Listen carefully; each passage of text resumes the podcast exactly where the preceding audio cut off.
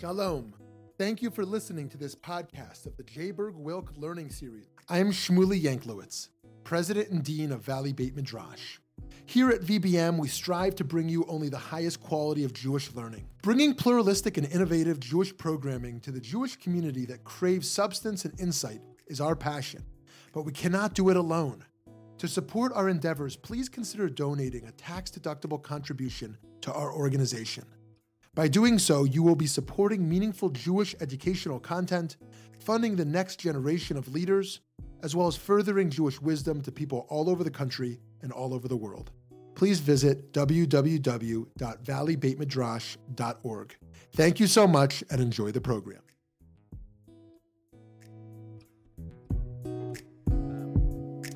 The ongoing excavations, directed by Jodi Magness in the 5th century uh, synagogue at Huqoq in lower eastern Galilee. And here you can see the site. This is the Sea of Galilee, and this is the site of Capernaum, famous from the New Testament. Here's Tiberias, uh, Magdala, Migdal is here. So Huqoq is in this um, about 10 kilometers off of the Sea of Galilee up into the hill country in what's called lower eastern Galilee. The excavations have revealed a series of impressive floor mosaics. And here you have an overall plan of the synagogue. Um, it's a Galilean type synagogue, which means that um, it's oriented southward towards Jerusalem uh, and has its main entrances on the south side of the building. Uh, interior to the building, it has um, three side aisles running on the east, the north, and the west, and a central nave at the center of the building. And the entire floor was uh, covered in, um, in floor mosaics. Was this, uh, this is still Byzantine Empire? Yes, um, this is from around the year 400, so you might call it late Roman, uh, late Roman Byzantine, depending on who you're asking. Now, the subject matter of these mosaics departs significantly from the common repertoire of images found in other synagogues in Galilee, thereby challenging conventional scholarly assumptions regarding synagogue mosaics, especially their supposedly circumscribed range of imagery. Several of the Huqoq mosaic panels employ violent imagery or military imagery, or refer to narratives in which the Israelites or Jews inflict violence on their enemies. The theme is present in the east aisle of the synagogue in a pair of scenes that depict episodes from the life of Samson. Here you can see we're pointing to the Samson panels. We'll look at these in greater detail in the course of the lecture. Um, unfortunately, I, am going to have to ask you not to take pictures because some of these materials are not yet published. I, I apologize.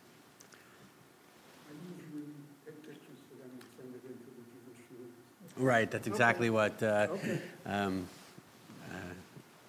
um, this is an ongoing archaeological dig, and so these materials are um, can't be publicized otherwise except by the project itself. Uh, these a pair of um, episodes from the life of Samson, uh, as well as uh, in a panel that per, uh, portrays a military encounter between armed Judeans and uh, a Greek army that's found here. Sure. How many people would the synagogue um, have accommodated? accommodate? It would have not accommodated the entire population of the village that it was located in, so probably a couple of hundred. Uh, the village uh, that um, in which it was built, uh, it's very difficult to say what the population was, and the, the whole village has not yet been excavated, so the actual um, parameters of the village are not known. But we're talking about in the order of a couple thousand uh, villagers. Um, so it would, it's not a town, it's certainly not a city, it's a rural village in the hinterland based in some sort of agricultural fields and work. Um, but uh, so um, a significant but not a complete um, part of the population. Um, but depending on. Well, a couple hundred gives me a Yeah, exactly. Yeah. Does the women go to synagogue too? Uh, No? It, it seems that women went to synagogue, and uh, none of these synagogues uh, from this period have a separate women's gallery, uh, whether um, uh, they stayed uh, home on times when they might have conveyed menstrual impurity is a question, and some sources would suggest that that's true, um, but there is no separate women's gallery um, in these synagogues. And in many synagogues, uh, although So they were conservative.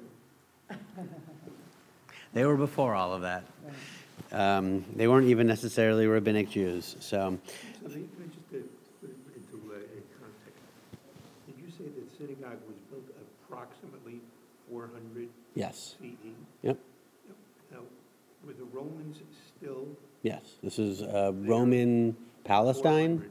Absolutely. They, the Romans were in control of the Levant, Syria, Palestine, and Egypt up until the Islamic conquest in the 7th century. There was a, a moment in the 7th century when the Sasanian Persians uh, captured Jerusalem in 614, but essentially it was a, a Roman province. Um, it was split, uh, this part of Palestine was split into three separate Roman provinces in the year 400. Right after the plague really decimated. Yeah, that's in, in the sixth century um, during Justinian. So, um, so uh, the, the theme of violence, either actualized or potential, also pervades the mosaic floor in the nave of the synagogue, where one panel depicts Noah's Ark here.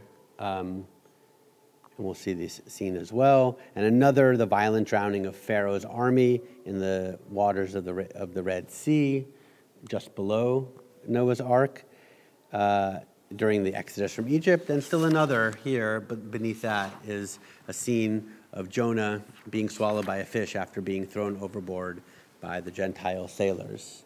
Two things. What's a nave? What is it? You said nave. This is the nave. What is the nave? Um, the nave of the synagogue is the central portion of the synagogue uh, that is the main hall of the synagogue, and around that would have been columns with side aisles. So we talk about aisles um, to the sides, and the nave is the central portion of the, of the building. So, given how surprising this particular selection of narrative materials has been to modern scholars, we must ask why the community in this modest Galilean village, or at least some of its members, commissioned floor mosaics that depict scenes of violent confrontation with the enemies of the people of Israel. And what symbolic, ideological, or performative functions this martial imagery fulfilled within the local context of the Huqoq synagogue. Why was this community compelled to include so much um, military imagery and imagery of destruction? So, this evening, I would like to consider what this violent imagery can tell us about, the, about Jewish culture in late antique Palestine. By late antique, I mean from around the third century till around the seventh century uh, in Palestine, this period uh, of um, Roman history. And especially the, the role that material culture played in the formation of Jewish community and identity.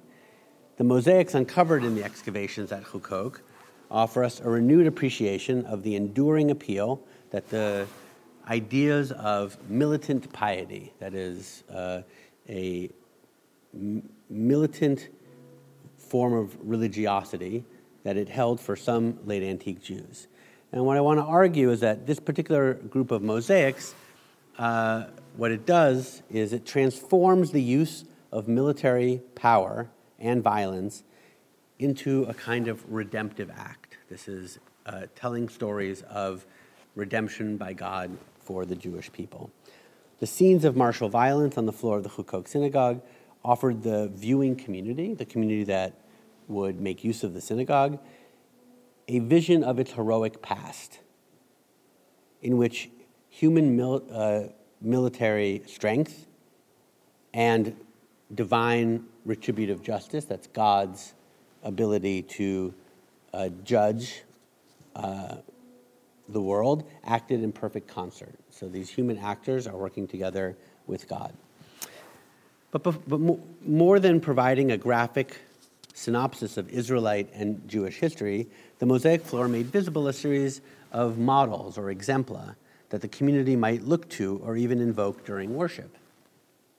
As a number of scholars have emphasized, it is the Jewish liturgy from late antique Palestine, rather than rabbinic literature, that provides the most immediate performative context for the synagogue mosaics. So there's a divide among scholars. Many scholars, when they look at the mosaics in synagogues, look to rabbinic literature in order to explain the selection of stories and the concerns.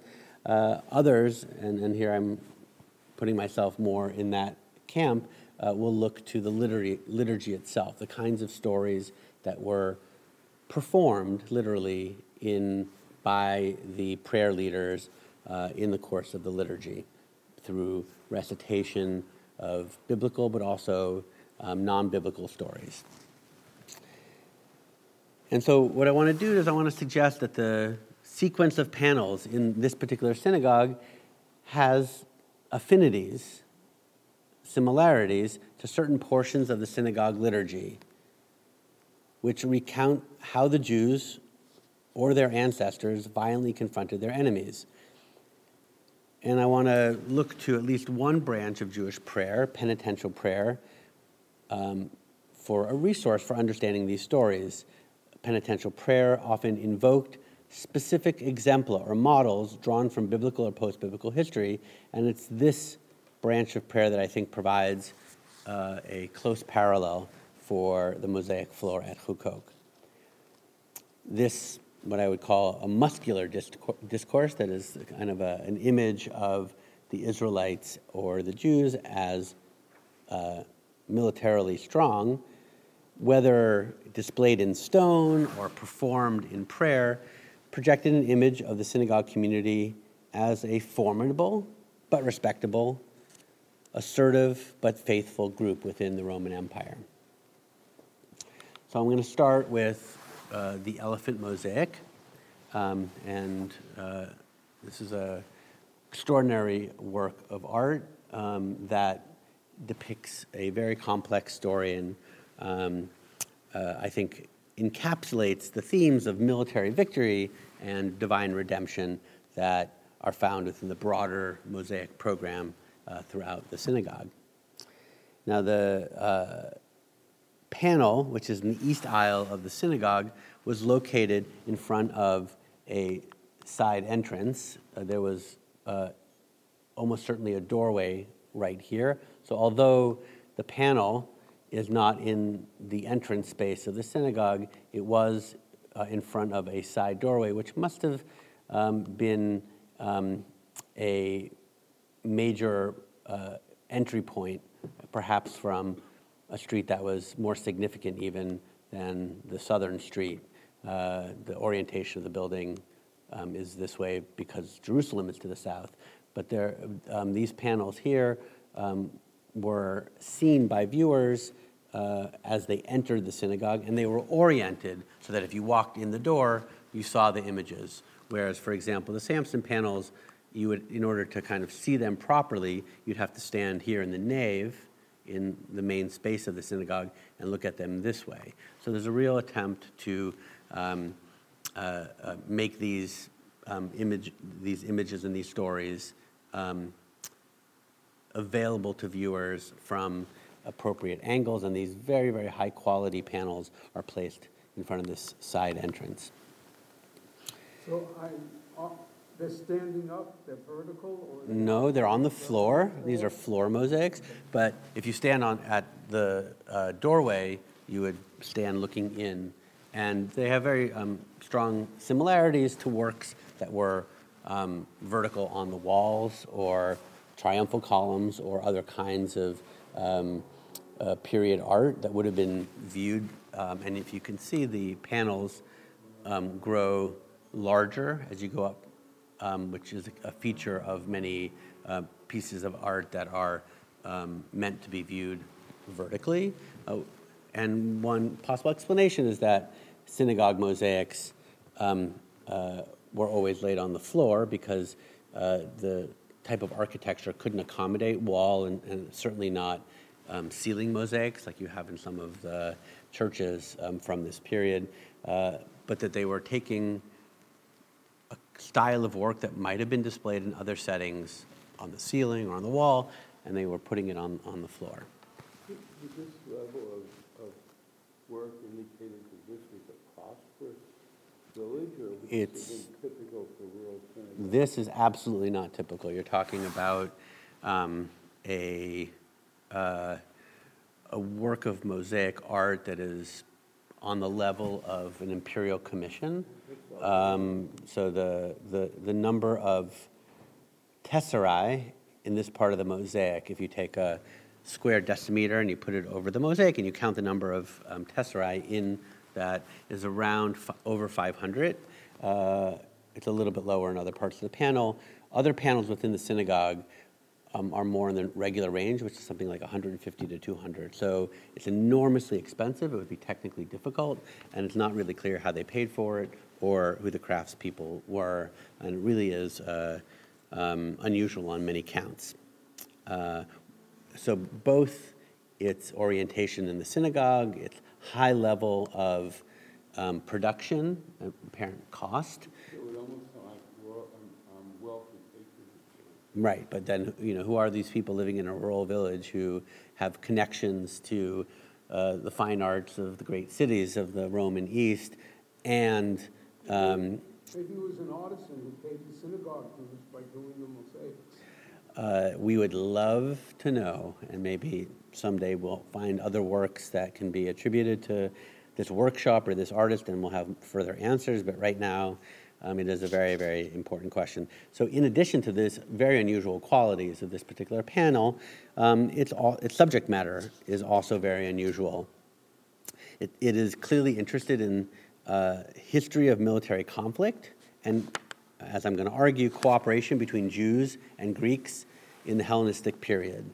And it departs from everything that we thought we knew about the artistic conventions that govern synagogue art. Uh, so, just to walk you through the panel, the, these are called, so this is called a panel. It's a, the framed uh, part of a mosaic floor is composed of individual panels, and within a panel, we have what are called registers. So I'm going to begin here with uh, the bottom register, and it clearly depicts a scene of bloody warfare or the aftermath of a battle. And on the far left hand side, we see a soldier who is uh, falling. Um, he's uh, been slain by a javelin. I don't know if you can see, but there's a dead elephant. Uh, and on top of the elephant is a rider, also slain.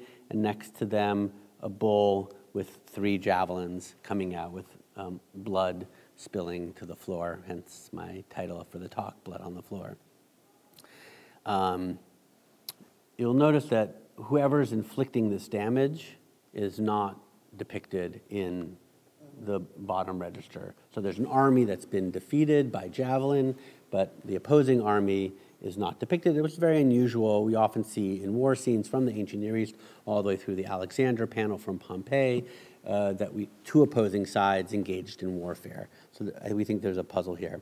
The middle register is formed by this arcade uh, with a um, an older, bearded, white-haired figure um, sitting on a throne beneath uh, an arched arcade with um, lighted oil lamps above um, their heads, and either side, four uh, youths, left and right, um, with distinctive hairstyles, dressed in um, ceremonial dress.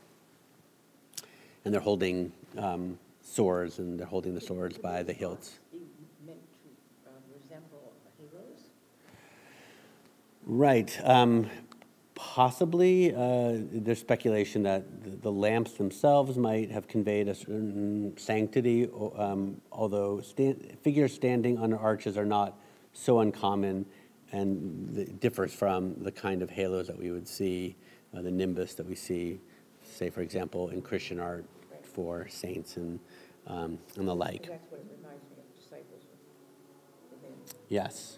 So uh, in, a, in a totally separate paper um, that I won't be talking about tonight, that one of the closest parallels that we see is the image of uh, uh, Christ um, teaching his disciples in uh, Santa Pudenziana in Rome from precisely the same period, from around the year 400, one of the first um, monumental mosaics, and uh, on a um, on a, uh, um, ceiling or a, a, an, a, an arch, and uh, uh, Christ is sitting in front of an arcaded street, which um, is very clear that it's Jerusalem because behind it are the city, are the buildings of Jerusalem, but they're not from the first century. They're from uh, the Constantinian Jerusalem with the Church of the Holy Sepulchre and other important central buildings. Um, and so it's, and each of the figures is, so we think that this um, uh, is a representation of uh, Jerusalem captured um, as a kind of icon, the way that we might have uh, you know, if I showed you a picture of the Empire State Building, you'd say New York. So this um, uh, arcaded streets were the signature um, sort of um, icon for cities in mosaic art throughout the Near East. Yes. Do you know if they worked directly on the ground or did they work on a table, finish it, and then move it? Um, they worked directly on the ground. There was a uh, in an earlier period um, mosaics uh, uh, that, that, are called emblema or em, emblemata that were made in the workshop and then brought to the floor and then laid in. But then those were relatively small panels, uh, and then the floor, the larger floor was laid around them. In this case, um, it's very clear that the the, the workmen would have um, worked on site, and we actually have found the um, uh, unused tesserae. They would cut tesserae from um, stems of rock, and then once they got to the bottom of it, they couldn't cut anymore, and then they would sort of throw those in the in the in, in the heap. And so, the, in the course of the excavation, they found these. So it's quite clear. We have depictions of this um, in in other art and descriptions of it in text. So it's very clear that they worked there as well. Okay, so um, now we move to the top register. We can see uh, this central figure with the white hair standing immediately above what must be also the same figure. Uh, but in this case, um, he's uh, leading the group of youths whose hairstyles match uh, one for one the hairstyles of these youths. We have the same group depicted twice, once in the middle register and once in the top register. Uh, and they're either um, they're encountering, that's the most neutral way of putting it, uh, what looks like a Greek king with very specific insignia. For example, the fillet um, that was made um, the uh, sign of kingship following Alexander the Great, and a Greek style phalanx, an overlapping set of soldiers with shields and spears and helmets, and a pair of battle elephants uh, that um, are very unusual uh, in uh, Jewish art and otherwise unparalleled and do not appear in the Hebrew Bible. So, um, this is one of the reasons why we and many others think that this is a non biblical scene. Think that what? A non biblical scene. Elephants are not mentioned in the Hebrew Bible. I'm going to say more about that. So, this seems to be the climax of the larger narrative. And uh, in our interpretation, um, these youths are, in fact, sheathing their swords. They are putting away their swords um, during this encounter, and there seems to be um, a moment of um, coming together, rapprochement between these two figures. So um, we're going to get to that in a second. Now, um, the leader of the group on the right hand side here, our king, uh, wears the dress and insignia of a king or emperor on military campaign. Uh, the chest piece called the cuirass, the purple chlamys, uh, and the diadem are all marks of kingship. But the combination of the purple cloak and the cuirass uh, with the ornate decorated belt here uh, is distinctively late Roman and imperial, as exemplified, um, for example, by this famous portrait from Venice uh, of the tetrarchs from around the year 300, where you can see the very distinctive um, features of imperial dress, military imperial dress. So his, the dress of this figure conforms to what was worn by emperors in late antiquity, in keeping with the modes of contemporization in the art of the period. Now, with, the right, with his right hand, the king gestures toward a bull. See that? Whose horn he grasps with his left hand. The bull stares directly at an object. Right here, you can see this line of sight. Uh, that the white haired leader gives to the king, thereby underscoring what we think of as a kind of reciprocal nature of the exchange. The king is bringing what looks like some kind of sacrificial animal uh, to um, this figure, and in return, there seems to be the handing of um, another object that he's holding right here. Now, in our interpretation, which I will admit is not shared by everyone, uh, we have argued that um, this scene depicts the siege of Jerusalem by the Seleucid king, by uh, the Seleucid king Antiochus VII. It does. Um, and and um, we think that um, this story that we're going to relate to uh, is from the same time period um, as uh, the story of the Maccabees. And the first, okay, um, uh, the, one of the first theories was that this, um, and I think some people still hold this, that um, the scene is somehow drawn from the stories of the Maccabees, um, uh, which is conceivable, and um, I'll talk about this in a second, may explain the, the nine lamps uh, which some people have seen as a Hanukkah menorah, a Chanukiah. Um, okay. Uh, so this, this event uh, that I'm referring to, the Siege of Jerusalem, probably strikes many of you, and it strikes, struck many of our colleagues as quite obscure. Um, but in fact, it um, is repeated in many, many sources uh, in antiquity, uh, from um, the court historian of the king, Antiochus VII, uh, all the way through um, quite a number of historians, and was in fact included in a kind of highly succinct uh, version by the famous um, Roman era Greek author Plutarch, who wrote um, a collection in his Moralia on the sayings of kings and commanders, uh, in which he, he reports the events from the career of Antiochus VII. And this is what he says The Jews, when Antiochus was besieging Jerusalem, Antiochus VII, not Antiochus IV, uh, asked for an armistice of seven days for their most important festival, which we know from other sources was the festival of Sukkot, of tabernacles. And he not only granted this, but he also made re- uh, ready bulls with gilded horns and a great quantity of incense and spices, and brought all these in solemn procession as far as the gates. Then, having transferred the offerings to the hands of their priests, he returned to his camp. The Jews were amazed, and immediately after the festival placed themselves in his hands. So, this is one of a half a dozen sources that tells this story.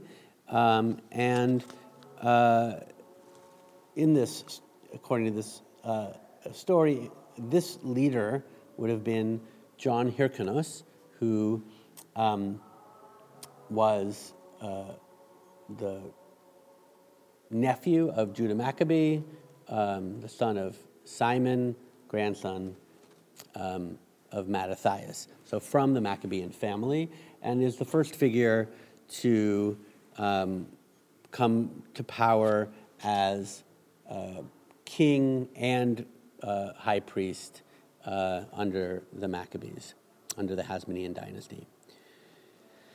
Now, uh, the emphasis on the bull and the elephant are very strongly suggestive, not just of generic Hellenistic kingship, but of Seleucid era uh, kingship. Um, and uh, the, uh, the coinage and other emblems of uh, royal power that were produced by the Seleucids depicted their leader, um, their founder Seleucus, as a bull with horns, and some of the coins have elephants with horns on them. So they had kind of mascots that were the elephant and the bull. And people in antiquity were quite aware that if you saw an elephant and a bull, that that was specifically linked to the Seleucid dynasty. Hi, this is Shmuly Yanklowitz. I hope you've been enjoying and learning something new from this podcast. If you have a moment, please consider making a contribution at www.valleybeitmidrash.org. Thank you so much, and now back to the learning. So, uh, in the narrative, the leader of the Judeans, John Hyrcanus, pays off his debt to the Seleucid dynasty that he owes tribute in the form of coinage. He raises an independent army, and in fact, they go on campaign together against the Parthians. So, following the siege of Jerusalem, in which the Seleucid king is trying to exact tribute from the Judeans, uh, the siege is not entirely successful, uh, and in the story, many of the Greek soldiers are actually killed during the siege, and this leads the king to sue for peace, which is in fact given. And as I said, John Hyrcanus gives uh, money that his father had refused to pay to the king, and it brings about a period um, of, uh, of cooperation between the two powers. So, in this interpretation, we read the story from the bottom, from uh, the Jewish defense of the city of Jerusalem, and specifically uh, the use of javelins in order to um, fight against the Greek forces. You'll notice that in the rest of the scene, the youths are holding swords, but there's never hand to hand combat. These are the defenders of the city, but apparently the battle has been waged at a distance in which uh, it's the javelins that are um, inflicting the damage. So many other interpretations of this panel um, have been suggested. Very few of them can actually make sense of the particular choices that um, the um, narrative has um, put into place. For example, um, uh, the depiction of the battle. Is, is there hope that some of these pieces will be found and filled in? Unfortunately, this is gone for good. Um, uh, happily, um, this is incredibly. This is right. So what happened was, uh, in the Middle Ages, another community living in that same village, and it's not clear exactly when. That's one of the big questions that the project's going to have to answer. They built another building on top of this building, but it's actually good. Um, they put a mosaic floor down over it, and we have pieces of the mosaic for about one meter higher, and it's sealed in the floor. If you compare this to many other um, synagogues from this period, this is an amazing level of preservation, and you'll see further. So this is not the only. I could say more about this. I don't. I want to keep moving. Um, uh, this is just one panel, so you think, oh, this is very unusual, and this may be the first non-biblical story uh, to appear in Jewish synagogue art in any um, context that we know of. Uh, but interestingly, as the project progressed, uh, there are many, many more scenes that depict graphic uh, military violence or violent destruction. So here I'm going to uh, walk you through some of these other I materials. have a question. Yes. What is the on some of the garments? Yeah, there's many things to be. Uh, so the, the this is called an um, this is called an eta. So in Greek, it's a capital letter, and uh, uh, I like to fantasize that it stands for Hyrkanos, but it doesn't.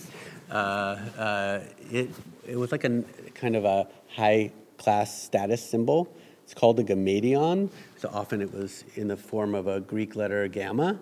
This is even classier. This is not just two stitches. This is three stitches, and they're all wearing it, and it indicates their their high status. And it's and we and they have found um, not just um, in representations in art and not just in other parts of the world, but actually in the um, the Bar Kokhba uh, caves from the Bar Kokhba revolt. They found garments, and some of the garments have um, gammadia, not etas, on them. So this was a kind of another one of these things that to us seems incredibly obscure, but anybody in the ancient world would have been like as familiar with that as a Nike swoosh. We would go, okay, that's a, a brand thing. Um, you'd have to be from where are you from? Mars, was it? Mars. right. You have to be from Mars not to know. But maybe even some Martians know what a Nike swoosh is. So, um, okay, so we're going to start uh, here in the north end of the nave and, and work through some of these other scenes. Um, uh, so here, this is less well preserved, but you can also make out this is uh, a scene of Noah's Ark. Um, and it's also divided into registers, although not um, with borders, uh, but you can see that there are registers of animals, uh, land animals. Here, the birds are higher uh, instead of birds, and they're clearly come in pairs of animals with uh, what um, was uh, the ark here. You're wondering, is that what an ark um, looks like? In fact, in the ancient period, and I won't show you um, uh, parallels um, there, uh, the ark was imagined as a kind of a chest. It was called a kibotos in Greek, and it was a, kind of a square chest with feet. That's how they, and you see this in many um, examples of early Christian art um, as a chest. So it wasn't kind of a round, you know, a boat that we imagine the ark to have been. Um, But The, the animals are in pairs and they're not kosher animals. yeah, there are a lot of Oh, unco- right, there are incredible number of unkosher animals.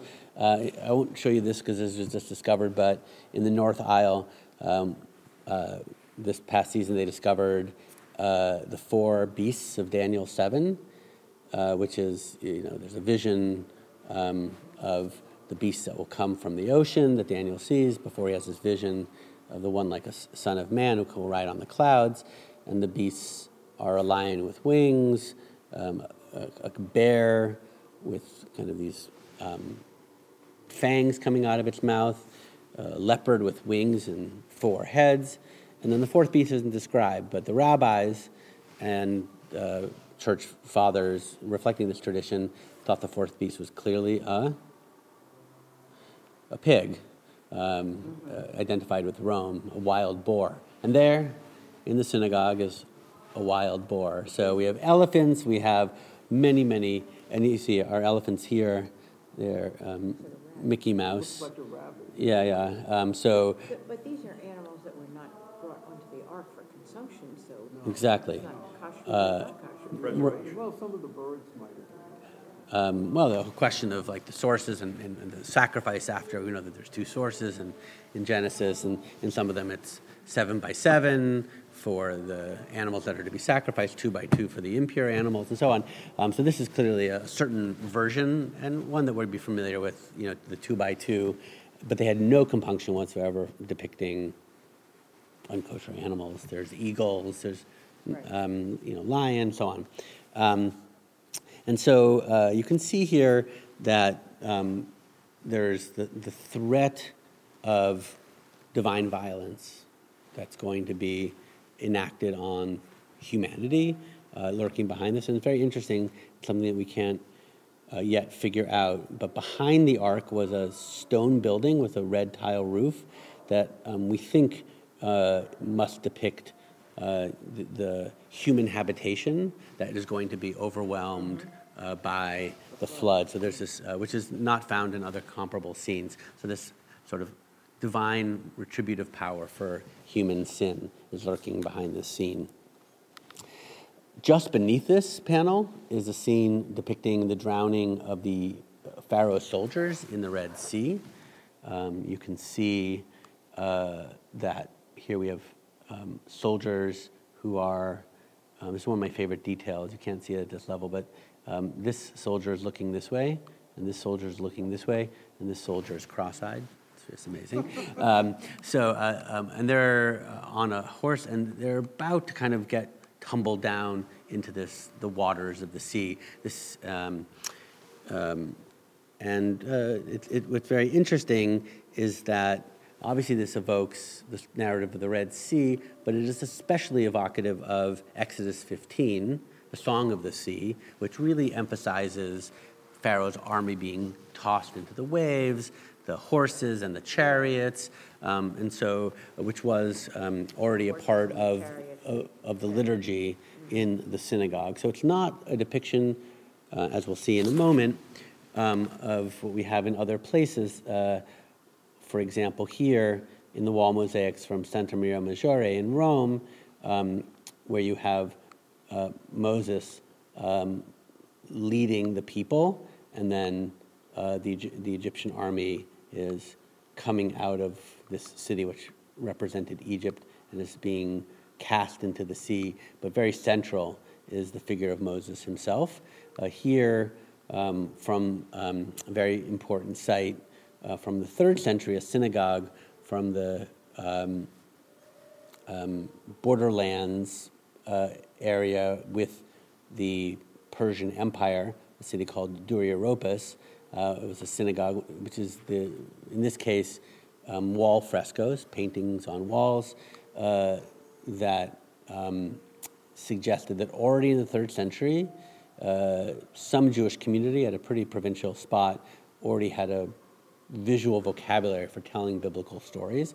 And in their story of the Moses panel uh, of the crossing of the Red Sea, you can see that Moses um, appears, in fact, three separate times. Um, he's here, he's here, and he's here, um, here, here, and here. Uh, here we have the two large ones um, after he's using his staff to cause uh, the sea to come together with the drowning Egyptians. He then leads out the leaders of the 12 tribes in military formation. But Moses is very central to that um, uh, uh, uh story. No. So here we have a very clear emphasis on um, the great power of God to punish the enemies of the Israelites. Um, and significantly through the power of water. It's also what's um, behind the Noah panel. Um, below the scenes with Noah, the Red Sea, and then below a zodiac with Helios, which is amazing in itself, but I won't talk about here, is um, oh, yes, I was going to tell you about this. So, this scene from the Huqoq synagogue, which I'm showing here, um, uh, has very, very strong resemblance to a synagogue that's three kilometers away.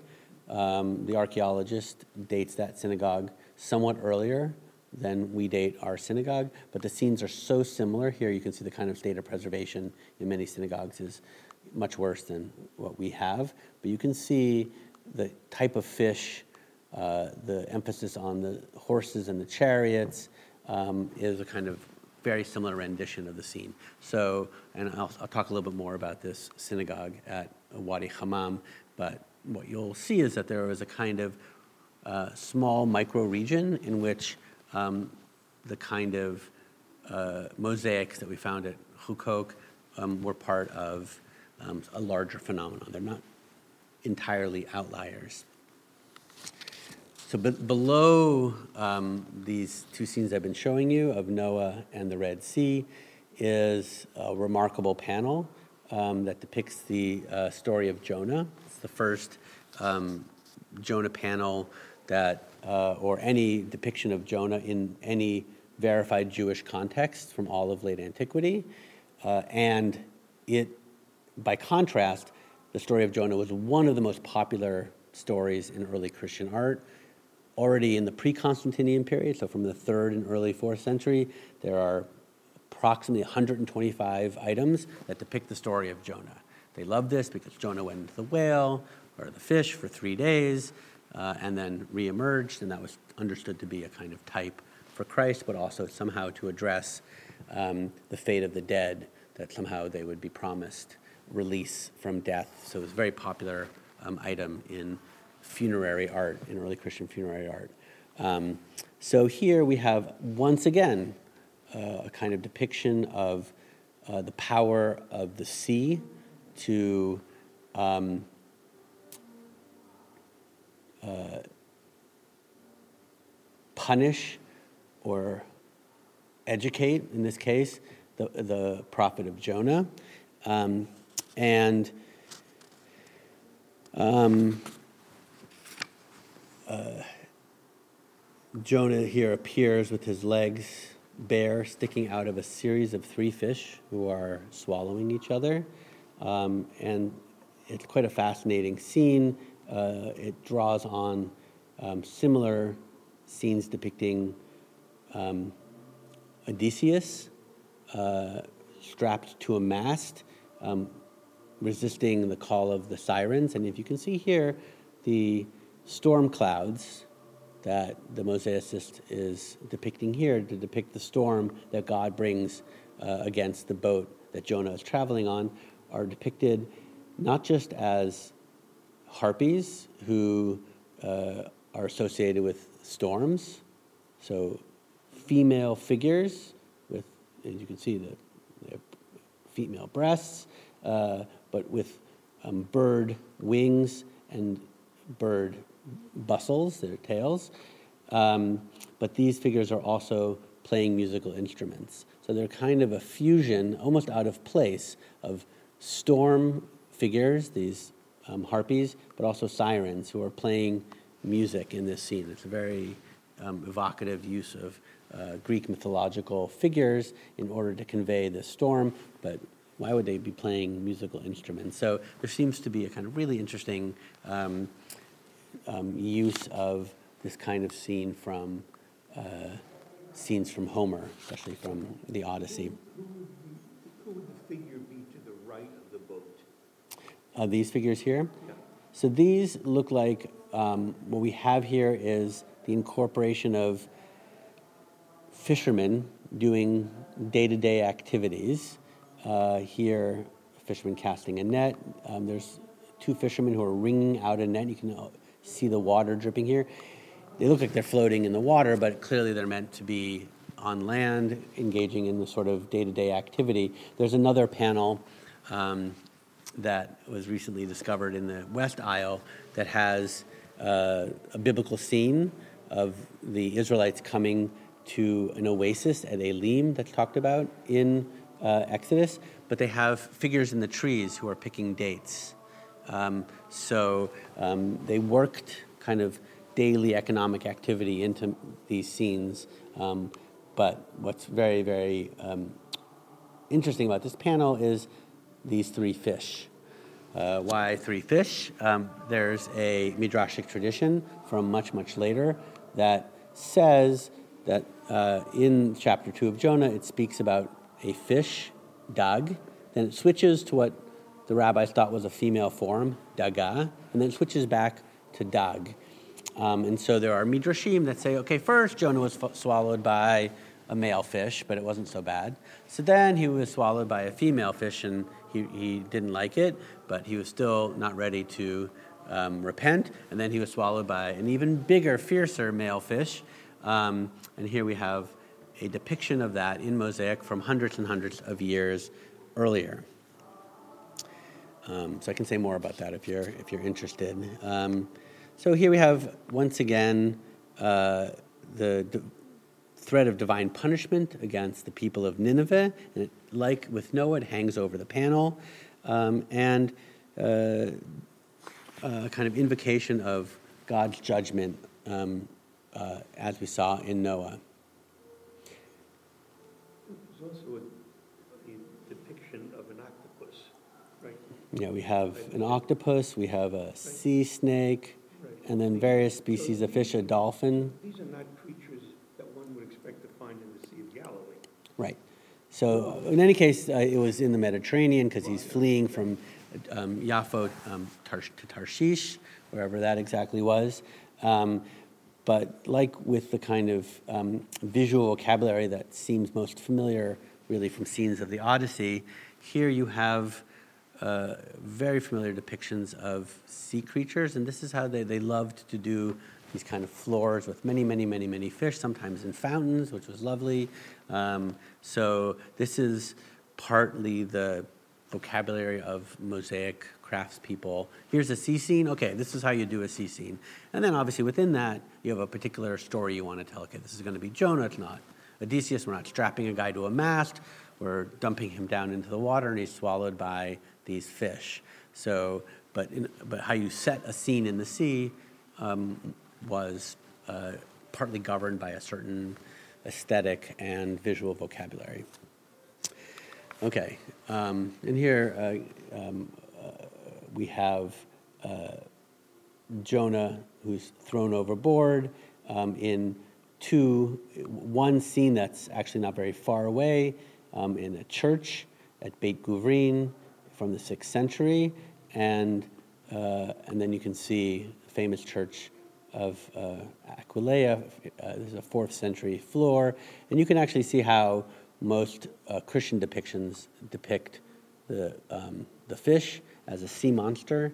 In Greek, it was translated as a ketos in, in Septuagint, and you can see here uh, Jonah being uh, cast down into the mouth of the ketos. So this gives you both a sense of um, that the Huqoq panel was in dialogue with other Jonah scenes, but also nothing quite like it has ever been found. Um, the closest that we could come up with um, is uh, Jonah sarcophagus from, uh, and here you can actually see what appears to be, well, probably naked, but in any case, a male figure being swallowed by a fish with um, legs sticking out, although in ours it's just um, the legs. Uh, and you can see here um, uh, they've turned this um, anchor uh, into a, a, cross. It's a Christian sarcophagus that depicts something like it. Um, so it's pretty unusual. Yes? How do you know the ages of all these different synagogues? Of, the, of, of synagogues? Yeah, or, or, all of it. How do you know how old they are? You say third century, century. Well, so in some cases, things are found in archaeological digs, and um, if they were found in the last 40 years, then there's relatively um, regular um, stratigraphy uh, that gives us a sense of um, the coinage, mostly coins and pottery, sometimes glass. That's the basic answer. And through stratigraphy, many other items are not aren't from the antiquities market, much harder to date, um, and so you're left doing it from style or certain kind of um, technology. Um, so where I'm using dates, uh, I'm uh, um, I'm partly dependent on the scholarship. If, if I don't know, um, for example, um, uh, you know, it's not, I think, um, uh, I'm trying to think of an example of something that um, you can see, you know, third or fourth century. That's not very precise, right? So, uh, you know, so we, it's not in the second century because we have no Christian artifacts from the second century, um, and it fits within the types of sarcophagi that are being produced in those centuries. But it's 200 years, you know, it's between us and the founders, or, you know. Is like carbon dating? or- Yeah, they do carbon dating. So it- for Huqoq, um, they've done carbon dating, they've done stratigraphy, and also based on the style of the mosaics. And so um, the data still a range, say, from 375 Okay. to 450. Um, the archaeologists are convinced that it's around uh, 400. Now, what's that word that you used, to, to what? What was that? Stratigraphy, Yeah, What is it? strata Oh, of the ground that give you um, changes in use of a given um, uh, area. And every time there's a use that changes, or say there was a fire and you have a burn layer, then you're in a new stratum. And if you know when the fire is from, because you have a, a text that says there was a huge fire that burnt this church down in the year 625, then you know everything below it must be before 625. So, um, so archaeologists use stratigraphy. Uh, but by the way, there are major de- debates about the dating of synagogues. Uh, and the reason why the archaeologist Jodi Magness was digging in this in the first place is because she thinks that most Galilean synagogues are from uh, after 375, and many of them from the 5th and 6th century. And there are um, scholars, archaeologists, especially in Israel, who think that many of those buildings are from the third century. Um, so there's a massive debate, including the Israeli archaeologist who dug at Wadi Hammam, the, the other site with the Red Sea panel, who thinks that's around the year 300, and my archaeologist who thinks that this building is from the year 400. You think, well, these two mosaic panels are so similar that they had to have been produced, if not by the same workshop, within a generation of each other, but the ar- archaeologists are 100 years off. It seems like too much to actually explain the stylistic similarities between the panels. So somebody's wrong, um, and you know how you get them within a reasonable distance. Um, I leave that to the archaeologists, but I see there's a big problem. So no, it's not. You know, it's scientific, but science is not a matter of you know absolute certainty. Um, okay, so now we're going to move to the. We should move quickly through the Samson panels. This is uh, found in the east aisle, and you can see that at Huqoq we have two scenes. One is Samson carrying the gate of Gaza. Um, uh, I should find myself back in my text. Um, um, right, so here, uh, this is um, Judges 16, after Samson has an encounter with a prostitute, uh, and he escapes at midnight rather than waiting till morning to be um, ambushed, and he leaves Gaza and he takes the gate on his shoulders. Uh, just to the north of that, we have just a tiny portion of another Samson panel. Um, and Samson here is quite clearly a giant, as he does also seem to be here. Um, he's a giant figure. Uh, and here we have our pairs of foxes with their tails uh, tied together. Um, and uh, here, this is from chapter 15, in which Samson ties uh, pairs of foxes together with, uh, to a torch, and he um, sends them out into the Philistine fields to burn the fields. Interestingly, at Wadi Hammam, three kilometers away, there's another uh, very close similarity where we have a Samson panel. Notice Samson's a giant by comparison to the other figures. This is a different scene from the Samson cycle, but it is a, a scene from the Samson cycle here. Um, episode from chapter 15, in which Samson smites the Philistines with the jawbone of an axe. And you can see here um, these figures are, are bleeding.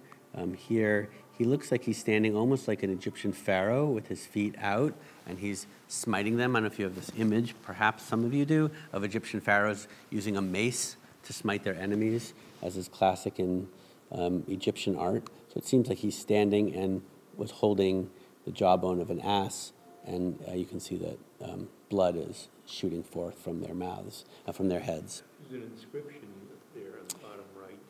Yeah, so that's an, a, a, a dedicatory inscription. It doesn't actually say what the scene. It would what?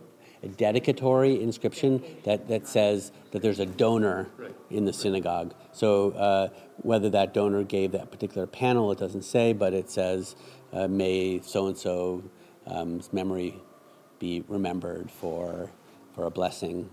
Um, okay. Um,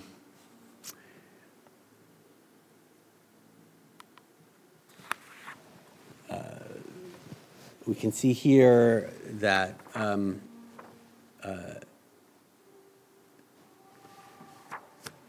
I'm going to skip through this. This is a depiction of um, David with almost certainly the um, armor and uh, weapons of Goliath after he's uh, uh, slain him. So these scenes that we've seen of uh, violent victory over Israel's enemies, which are found at Huqoq and Wadi Hammam, and perhaps also here at Meirot, another uh, Galilean synagogue farther north, suggest a sustained interest on the part of some communities in Lower Galilee in displays of martial strength, of military might. Um, and the Wadi Hammam synagogue was excavated starting in 2005, and Huqoq was excavated in 2011. Up until 15 years ago, we had no idea that synagogue communities were um, interested in uh, military scenes of violence and destruction. We had this, but this seemed like a, an outlier. Um, David and, and, and, and it's not even clear who it was exactly. Here's another, you can see a donor inscription, Yudan Bar Shimon. Um, so they would include donor inscriptions in these, uh, not necessarily as labels. So other synagogues, um, the other syn- So that's where we get the custom from. People have been giving well that wasn't just a jewish thing. That was uh, the greeks and romans loved to put up plaques to commemorate uh, um, donors. That was the whole life of the city was you're a, you are a patron and you give to your city and you get honor and respect and you also get you know patronage uh, privileges which means you get to collect taxes and things like that. And then you give some of the money back and you build beautiful libraries and coliseums and things like that, um, and so forth. So that this is a Jewish reflex of this broader Mediterranean practice of, um, of, of, of, patronage to public institutions. So we're a, a late echo of that civic life. Um, so I'm going to just um, look quickly at the Dura Synagogue. It's um, uh, there are quite a number of scenes from the Dura Synagogue um, that range from the depiction of the Battle of Ebenezer between the Israelites and the Philistines, um, uh, in which um, you can see, for example, the Israelites carrying the ark into battle and uh, uh, the um, warfare that ensues. Uh, in fact, um, the depictions of the armed figures, whether Israelite or Philistine, are absolute contemporary with third century Roman and Sasanian styles of armor. And in fact, from the excavations in and around the city of Dura Europos, which was this um, um, frontier city where the army was stationed and where fateful battles were fought. And in fact, the synagogue is so well preserved because within about 10 years of the paintings being placed on the walls of the synagogue. The city was captured by the, by the Sasanians and destroyed, and in the process, they tried to keep the Sasanians out by putting sand against the walls of the city. Happened to be that the synagogue was built up against the wall of the city, so the wall against the wall of the city that had these paintings was covered up with sand, and it preserved whatever wasn't. You can, you can go back here, you can see um, that the sand went to here, and so about half of the building is preserved, but on the other sides of the building, um, where they weren't um, trying to put in uh, the siege materials, um, they weren't. Okay, so um, here we have, um, uh, as a kind of bookend to this scene in which the Philistines take the ark uh, we can see that the ark itself causes uh, destruction to um, the temple of Dagon, um, uh, uh, and eventually the Philistines say, take it back, um, and the Israelites bring the ark back to Jerusalem um, with uh, under David um, from the temple of Dagon. Um, so we have a kind of strong interest in military um, scenes from the Hebrew Bible and God's destructive and saving power. And God triumphs. Uh, and there, there, are many others. I've just brought you a few here. This is now to return to the Red Sea painting, uh, the, the, Red Sea panel. Um, you can see here again um, a city uh, is a representation of Egypt with Moses leading the Israelites out. They um, he smites the water, the Israelites cross, he smites the water again, and the Egyptians drown, and then um, he leads uh, in kind of military style procession um, the 12 tribes of Israel holding their Roman style standards um, um, out into the, into the desert. These are frescoes, right? These are frescoes, yeah. These are frescoes. Um, So uh, here I've just briefly touched on the Dura Synagogue, um, and uh, they, these paintings give a very clear indication that uh, the realia, the um, actual objects that were used by soldiers in and around Dura were salient for this frontier Jewish community. Um, and, uh, and so we can explain, I think, part of its interest. Perhaps um, the residents of this town were familiar to, with the military. Perhaps some of the Jews provisioned the military. Perhaps some of the Jews served in the military. Um, and that might partly explain the interest in many of these panels in, um, in, in, in, military might. Uh, but beyond its immediate local context, the artistic program at Dura, and especially its exploration of the themes of conflict between Israelites and their idolatrous neighbors, may also give us insight into the broader culture of religious competition in the multi ethnic cities and towns of the Roman East. So, if these paintings are partly about the Bible, but also partly about the a militarized frontier town, but also partly about living in a city alongside pagans and Christians and asserting the sort of muscular power of your God. And these are all, I think, con- contributed to the um, emphasis on uh, military power and divine power working together um, in many of these uh, Dura panels. So the question uh, is, um, and here I'm going to move forward into a slightly different part of the presentation, how to make sense of this interest. Are, is this wholly surprising? Um, this cluster of scenes that emphasize redemptive violence enacted by God uh, in places like Huqoq and Wadi Hammam. And what I want to suggest is that these scenes have affinities to traditions of penitential prayer. Um, now, uh, penitential prayer um, was not a separate genre of uh, poetry or prayer in the ancient world and is woven into many, many different types of compositions. Um, but these penitential prayers, these prayers asking for forgiveness on behalf of the community, um, uh, do share broadly certain kind of common features. In particular, they invoke uh, precedents or models for divine assistance in the present based on divine assistance that was given in the past. Okay?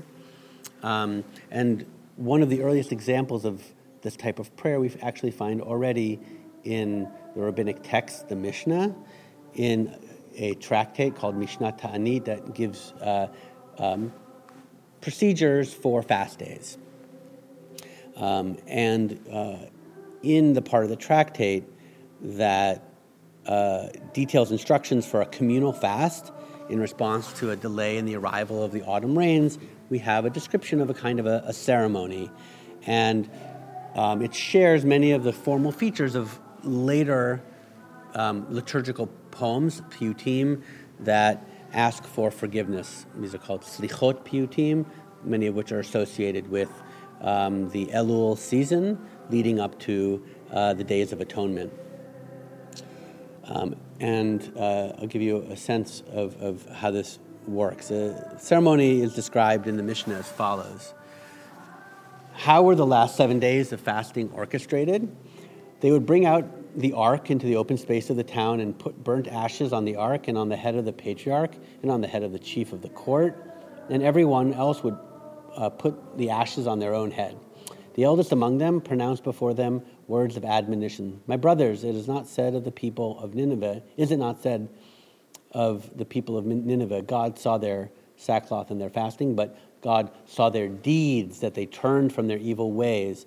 And in the prophets, it says, Tear your hearts and not your clothes, and turn back to the Lord your God, who is gracious and compassionate, slow to anger, abundant in kindness, and forgiving of sin. So there's a kind of recitation of um, uh, and a reminder of, of sins, but that true repentance, like the Ninevites, is through real deeds. Um, and then God will be responsive as a kind and forgiving God. They arose, they rose to say the Amidah, the standing prayer, sending down before the ark an old man familiar with the prayers for fast days, one with children whose house was empty of food, so that he might be wholehearted in the prayer. So, somebody who knows the, the liturgy and also will be praying out of actual need.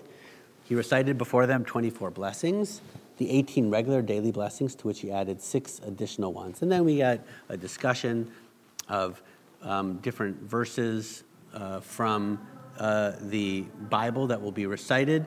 And then we have a litany of prayers that we're supposed to um, frame uh, these verses. So, following the uh, seventh benediction, um, which is the first prayer of this, uh, we're counting the seventh as the first prayer. Um, the prayer leader recites The one who answered Abraham upon Mount Moriah, may he answer you all and heed the sound of your cries on this day. Blessed be you, God, who redeems Israel. And there's this litany, Mi She'anah. This is still the litany that's said um, in, the, in many of the Slichot prayers. Uh, just as the one who answered so and so, so may you answer us now. Mi She'anah is the formula. And then it goes through and gives us a litany of events. So uh, our answers at the sea of, ancestors at the Sea of Reeds, Joshua at Gilgal, Samuel at Mitzpah, Elijah Mount Carmel, Jonah from the bowels of the fish. Here we have Jonah again as part of this, and then David and Solomon uh, are, are answered. Um, so, this kind of uh, litany in which uh, examples from the biblical past are held up as models uh, for, um, uh, uh, for piety, for prayer, for successful prayer, and that draw a parallel between the biblical past, the ancient past, and the present is something that we find actually in a wide range of prayers uh, outside of the standard liturgy. And in fact, something I won't get into now, but the Mishnah itself is strange. The, why the seventh prayer is the first prayer. It seems that actually um, the rabbis are reworking an older ceremony to conform to their idea that um, you shouldn't read texts from the Hebrew Bible after a prayer, but that you should read a text from the Hebrew Bible and then end it with a prayer. So they don't like that they're actually um, um, more uh, verses than prayers, and so that's why that text is very, very strange. So there seems to be a very widespread um, penitential idiom in which you call on the ancient past, the biblical past, um, in, or, uh, in order to do work for you in the present as a uh, praying community. Yes, you, you had a question? Yeah, what was fasting like then? They said seven days of fasting. You know, if it's no water and no food, that would be really, really difficult. I mean, I can understand no food for seven days, but no water. I'm just wondering, what did, what did they do like? I think it's a little bit far from, from, uh, yeah, so, um, but. The Muslims just, when it gets dark, they. Yes, um, uh, people did, would not, not drink for weeks on end, so, um, uh, these were largely food fasts and not, not drinking. Um, and it was done as a community, and it would get more and more severe as the drought would continue. Um, so here, for example, we have a text from the first century um, that's uh, preserved um, only by Christian communities called 4 Ezra, here um, in uh, the Latin translated to English. Uh, and here you have a very similar uh, question uh, Can one uh, um, ask for your ancestors to intercede on your behalf based on their piety, or are we all going to be judged on our own merits? Um, and that's the question that this uh, prophet figure, um, this visionary, wants to know. Um, he's writing after the destruction. And uh, the angel says, um, an angel says, no, uh, at the end of days, um, God's going to judge us all on our own merits.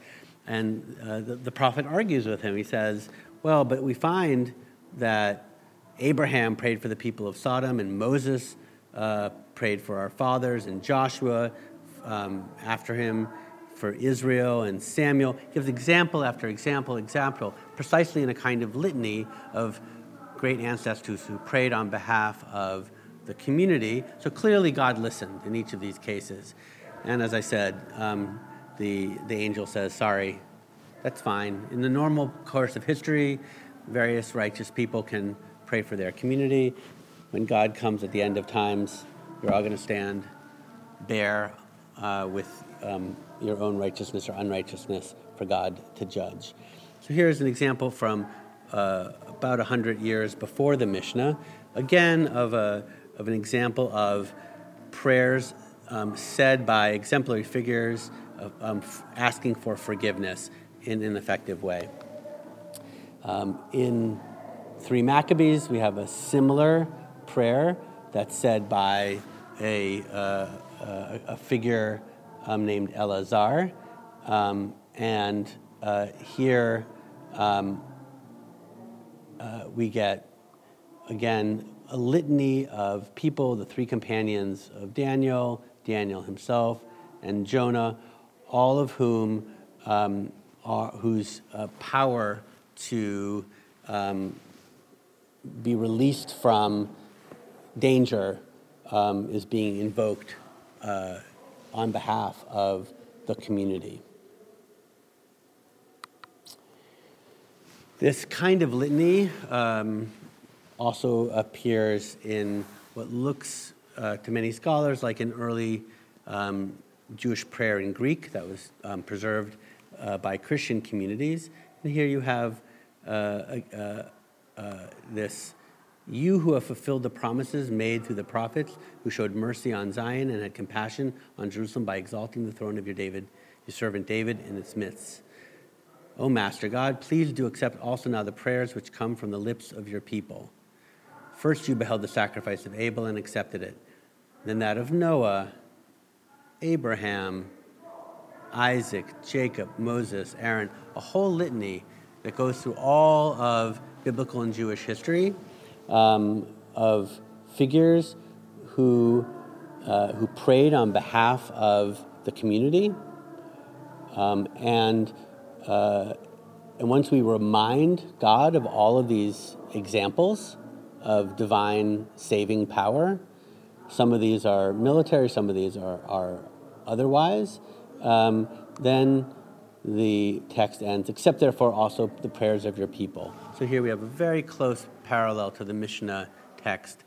Uh, Mi She'anah, just as God answered the prayers of, the, um, of, of Abraham, Moses, and so on, some righteous ancestor, uh, so too should you intercede on our behalf. Um, so I think that these examples uh, give us a sense that um, uh, within the synagogue liturgy, um, of which we're being treated to, a wonderful performance, um, uh, there were these kinds of lists of scriptural and historical examples that um, were being activated um, as part of uh, the um, action of prayer to remind God of earlier examples of intervention. Um, and uh, I want to suggest that even if penitential prayer is not the only source in which we see this kind of litany, although it's one of the places that is most pronounced, um, it's possible that penitential prayer uh, provides one of the sources or one of the models for um, understanding what a viewer who would be there for the liturgy would have made of these examples of um, scenes that give expression to God's great might, especially um, in the face of um, military foes, but also in the face of um, human frailty and sin and God's capacity to forgive. So, uh, what I'd like you to take away from the Huqoq floor, put into the context of a small number, and I think a growing number of examples. Dura we've known for a long time, but it seemed like an outlier. Here, all of a sudden, we have a much broader vocabulary of biblical scenes, many of them chosen precisely to give expression to this um, aspect of God's retributive justice. Um, so, uh, whether all of the scenes from Huqoq fit together neatly into a single story, there are uh, some interrelated themes. First uh, uh, is water.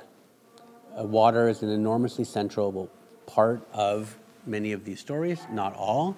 Um, and interestingly, the prayer for water, especially in uh, cases of drought, and the centrality of water to life um, in an agricultural village, um, is very suggestive.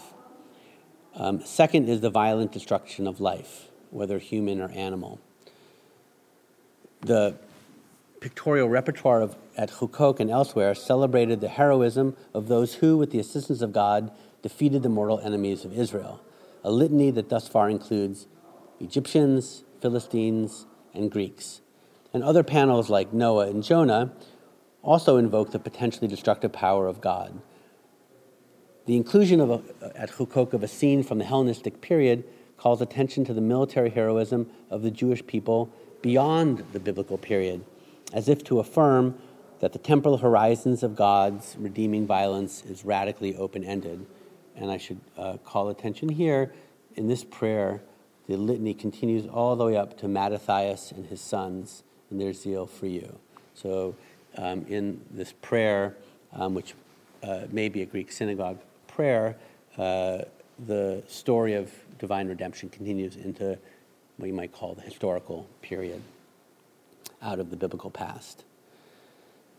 This, the deep past is continuous with the proximate past, say the Hellenistic period, and both serve together as precedent for the present need, say, for example, for um, rain, and also maybe for future hope, uh, a horizon that may include um, the greater redemption from uh, the from living in under the yoke of uh, foreign rulers. In juxtaposing blood spilled in battle with scenes of mutual recognition, like in the elephant panel, the mosaics reflect uh, the complex strategies of confrontation and accommodation. So this may not be a story of being anti-Roman. Uh, I don't think it is necessarily a story of being anti-Roman. It's a story, I think, of um, of uh, a muscular posture that um, also, at least in the elephant panel, um, might have suggested mutual recognition and accommodation. And these strategies of confrontation and accommodation reflect the central strategies that were pursued by Galilean Jews within the context of late Roman Palestine as the Roman Empire was becoming a Christian empire.